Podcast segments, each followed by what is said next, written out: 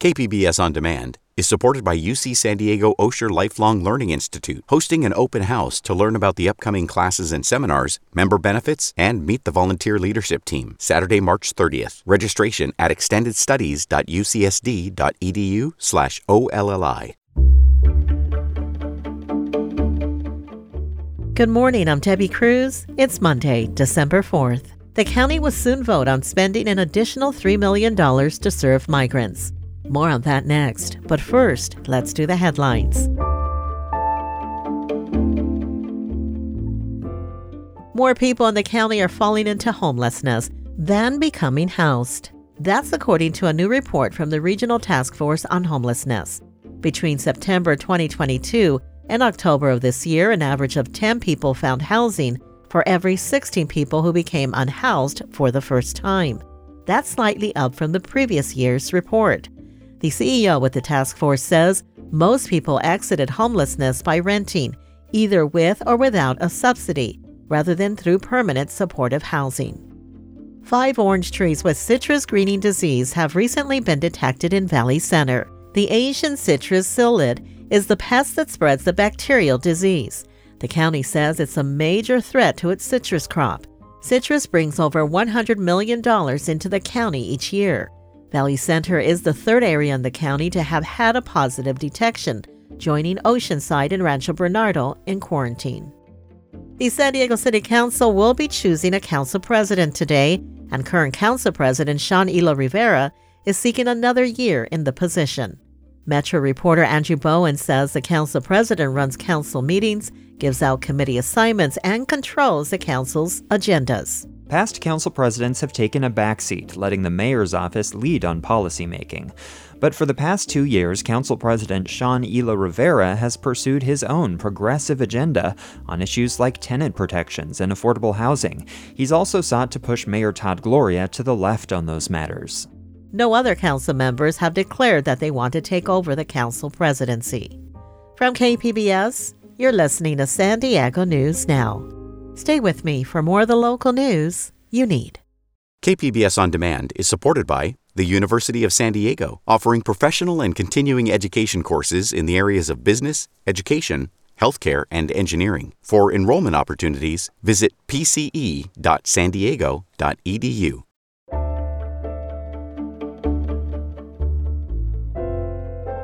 The San Diego County supervisors tomorrow will consider whether to provide an additional $3 million for migrants. Border reporter Gustavo Solis has details. County officials say Customs and Border Protection has released 42,000 migrants into San Diego County since September, and the numbers show no signs of slowing down. This is prompting the County Board of Supervisors to consider providing more funding to serve migrants county supervisors already allocated $3 million to fund a migrant welcome center in October. That money was awarded to the South Bay nonprofit SBCS. The center offers free food and access to Wi Fi, phone chargers, and volunteers who can help migrants with travel arrangements. Most people at the center don't stay long in San Diego. They travel elsewhere to connect with sponsors, friends, and relatives.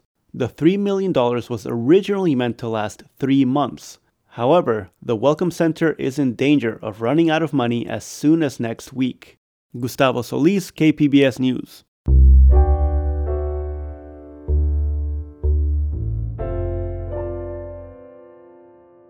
Big commercial banks have received a bad rap in recent years for excessive overdraft fees. But turns out it's big business for credit unions too. Investigative reporter Scott Rodd is here with me to discuss his recent reporting on this. Hi, Scott. Hi, Debbie. So tell us what you discovered about overdraft fees at credit unions, both statewide and here in San Diego.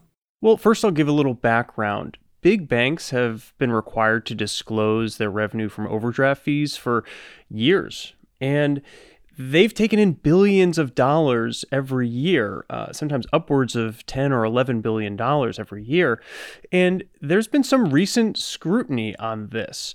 I spoke to Aaron Klein, he's a senior fellow at the Brookings Institution, and here's what he had to say. The only people who pay overdrafts are those who run out of money. As the amount of Americans who live paycheck to paycheck has risen, financial institutions have figured out ways and tricks to increase overdraft use which pad their profit. So while banks have had to disclose this information, credit unions actually haven't had to disclose it. But that actually has changed just in the last year here in California due to a law that was passed last year. And Financial Watchdog said that this is helping to shed some light onto how much money overall is brought in through overdraft fees at financial institutions. And this new law showed that credit unions here in California brought in over $250 million in overdraft fees just last year. By comparison, state chartered banks brought in about $73 million. How vital was this overdraft revenue stream for credit unions? It was significant for many of them. You know, we found that over a dozen credit unions relied on this revenue for more than half of their net income.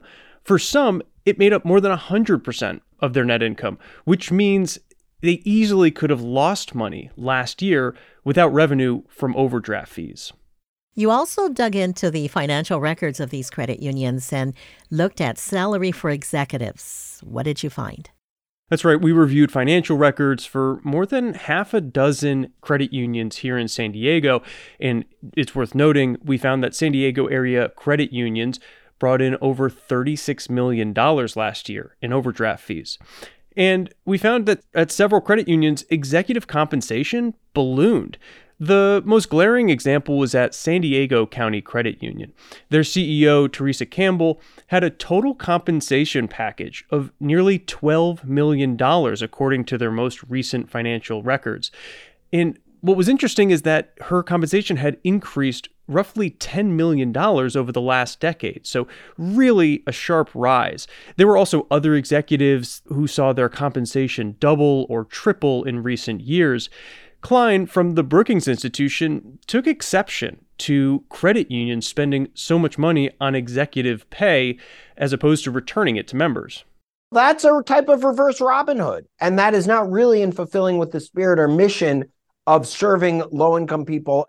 So, we're talking about millions of dollars in revenue from overdraft fees and big pay increases for some executives at these credit unions. What did customers have to say about all this? Well, I spoke to several customers who expressed both frustration as well as surprise by just how much money these credit unions were bringing in in overdraft fees. Uh, one customer, Curtis Fitzgerald, who lives in Escondido, said his 20 year old son is a member at San Diego County Credit Union, and the credit union had automatically enrolled his son in their overdraft program. And unbeknownst to his son, he was racking up these overdraft fees, which each one tallies over $30, and that adds up quickly. And Fitzgerald felt that this was kind of taking advantage of a young customer who didn't have a lot of money, who was just starting out. And then when Fitzgerald found out just how much money San Diego County Credit Union's CEO is making, he was taken aback. Well, I, I feel it's wrong. I feel like it's um, something I would expect from a bank, not a credit union. It seems like they're more about making money for themselves. And I'll note San Diego County Credit Union took in $18 million last year in overdraft revenue. And more broadly, this was something that we heard from multiple customers that, you know, relying on overdraft fees as a source of revenue, it seemed to conflict with credit unions' friendly neighbor image and ethos. And what did the credit unions have to say about this? Well, we reached out to over half a dozen credit unions in the San Diego area, as well as the State Credit Union Trade Association.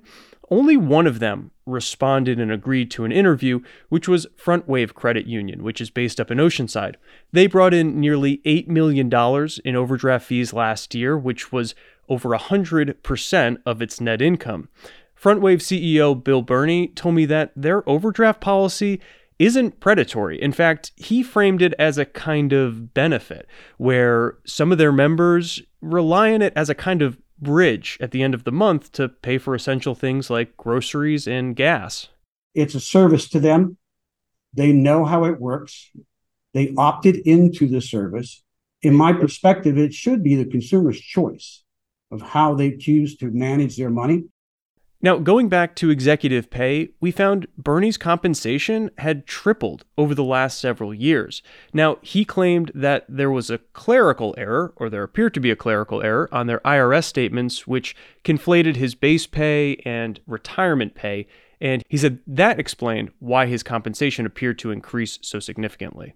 Now, taking a step back, it's worth noting that big banks have reformed their overdraft policies in recent years due to pressure from politicians and from the public and financial watchdogs. Some have softened their policies, some have created grace periods for repayment, others have just done away with overdraft fees altogether.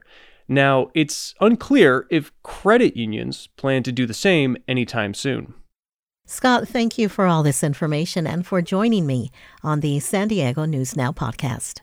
No problem, Debbie. Thank you. Southern San Diego County may get a break from the persistent cross border sewage flows that have fouled the ocean and endangered public health. Environment reporter Eric Anderson says a Mexican pipe repair could get credit. Federal officials say they're optimistic a pipeline repair on the Mexican side of the border will significantly reduce the amount of tainted water flowing into the United States. The 42 inch pipe will carry dirty water away from the border and funnel it south of Tijuana. The International Boundary and Water Commission's Maria Elena Giner says officials are cautious. We aren't real excited about it and not doing a lot of hoopla over it because we want to make sure it's working um, because they actually built a brand new pipe and they did it in record time. Crews pressure tested the line over the weekend and should know more about its performance. Billions of gallons of contaminated flows have crossed the border since the summer of 2022 when the previous pipe broke.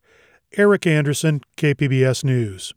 In other environment related news, a report out last week for the U.S. Department of Energy outlines what a rich source of lithium Imperial Valley is. SciTech reporter Thomas Fudge got reaction from a company that's getting ready to mine it. The report by the Lawrence Berkeley National Lab said there's an estimated 18 million metric tons of raw lithium in the brine that flows under the surface of Imperial County, enough to make 375 million electric car batteries. Eric Spomer is CEO of San Diego based Energy Source Minerals, which plans to build a billion dollar plant to extract the lithium. He says he wasn't surprised by the report and he believed it to be accurate, though it didn't consider the challenge of extracting the lithium. I do think there's a lot of lithium there. I think the possibility that it's actually all recoverable is a little bit maybe aggressive. He says when mining begins, the U.S. needs to have facilities where they can turn the lithium into batteries. He says the Inflation Reduction Act has incentivized the building of those battery plants. Thomas Fudge, KPBS News. Coming up, San Diego's rising rents have scattered LGBTQ plus substance recovery groups. They've all dispersed and they've gone away, and those anchors for the newcomers and each other as old timers are gone. And it, it, I was like, wow, I couldn't. It was, it was shocking. We'll have that story and more just after the break.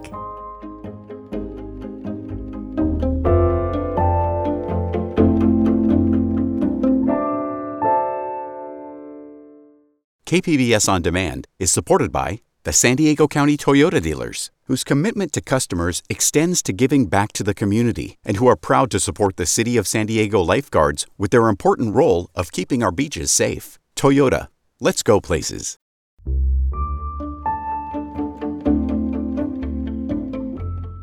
County leaders could delay implementation of a new law that expands who can be involuntarily held on what is known as 5150. Health reporter Matt Hoffman says Supervisors are voting on it tomorrow. The new law means more people can be involuntarily treated or put into a conservatorship. Senate Bill 43 expands the definition of gravely disabled to include those with a severe substance abuse disorder who cannot provide for their own safety or medical care. That expansion is set to take effect in January but counties can opt to delay implementation, something County Board Chair Nora Vargas wants to push to 2025. Local hospitals support the delay. Chris Van Gorder is CEO of Scripps Health. A year really gives this county time to plan and prepare and coordinate so that we all know what we're going to be doing and how we're going to manage this. Remember, this law is supposed to go into effect in less than a month, um, and nobody's had any discussion on coordination and how we're going to do that. Van Gorder says hospital emergency rooms are already extremely busy. San Diego Mayor Todd Gloria says there's too much at stake to delay implementation for a year, and any change at this point is better than the status quo. Matt Hoffman, KPBS News. San Diego's rising rents have left LGBTQ plus substance abuse recovery groups searching for a permanent home. Reporter Katie Hyson spoke with members about why it's needed. Music from Auntie Helen's thrift store in North Park filters into the back room where substance use recovery groups meet. My sober date's 82301. Most are former members of the Live and Let Live Alano Club Recovery Center in Hillcrest, a prominent LGBTQ plus neighborhood. It was safe. I was able to be myself. That's Michael Hoover. I was able to um, speak freely and openly about my addiction problems and the fact that I am a gay person. He says that often wasn't the case in heteronormative recovery groups elsewhere in the city. Another former member, Alexis Gabrielle, echoed this. Sometimes when we walk the streets of San Diego, we do see the people on the side of the street that are down and out. I was one of those people. She found Live and Let Live a few years ago. I was able to find a safe place when I was feeling uncomfortable, and by doing so, I was able to work on myself very deep. I call it my 911. A lifesaver. Many former members say the same that Live and Let Live was often the thing standing between them and using again. It was open all day with a wide range of recovery meetings, not just for substance use.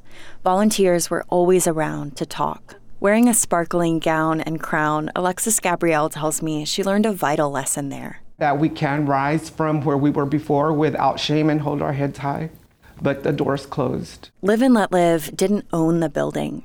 San Diego rents began to skyrocket, compounding already existing financial trouble. After nearly four decades, they closed last fall. The dozens of support groups scattered throughout the city to locations that weren't as well suited. Many say downtown locations trigger their urge to use again. Churches can carry baggage. And while Live and Let Live was nearby, many now have to take buses or walk long distances to get to meetings. It doesn't always feel safe, they say, especially with recent anti LGBTQ legislation across the country. Hoover again. I'm personally tired of always having to look behind my back, over my shoulder, on buses and walking. He says meeting attendance dropped sharply after Live and Let Live closed. They've all dispersed and they've gone away. I was like, wow, I couldn't. It was it was shocking. Auntie Helen stepped up. It used to be a laundry service for people living with HIV/AIDS at a time when many refused to even touch their clothing. It's offered support to San Diego's LGBTQ plus people for decades. Management allowed some of the displaced recovery groups to clear out the back room and move in 50 chairs and a podium. But the space closes as soon as meetings end. It doesn't offer the same anytime safety net of a recovery center.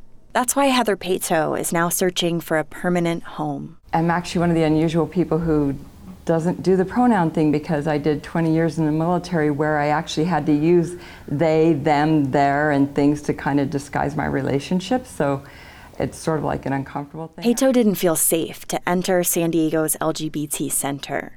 But Pato did feel safe to attend Live and Let Live, where the association with LGBTQ plus people was maybe less obvious to outside observers. There, Pato could be rigorously honest, one of the core tenets of recovery.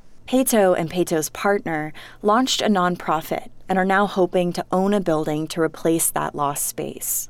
They plan to name it the Lambda Uptown Alano Club. Lambda as a nod to the symbol of gay and lesbian rights, Uptown as the intended location. With all the high rises that have been built in the Hillcrest area, a lot of the LGBT community has migrated more toward North Park. They say they've asked local leaders about unused government buildings, but haven't heard back. When I spoke with them, they didn't know that Auntie Helen's is about to close too, on December 31st. The owner told me after 36 years, the rent is more than they can afford. He says he negotiated for the groups to have continued use of the back room. Katie Hyson, KPBS News. That's it for the podcast today. As always, you can find more San Diego news online at kpbs.org. Join us again tomorrow for the day's top stories. I'm Debbie Cruz. Thanks for listening and have a great Monday.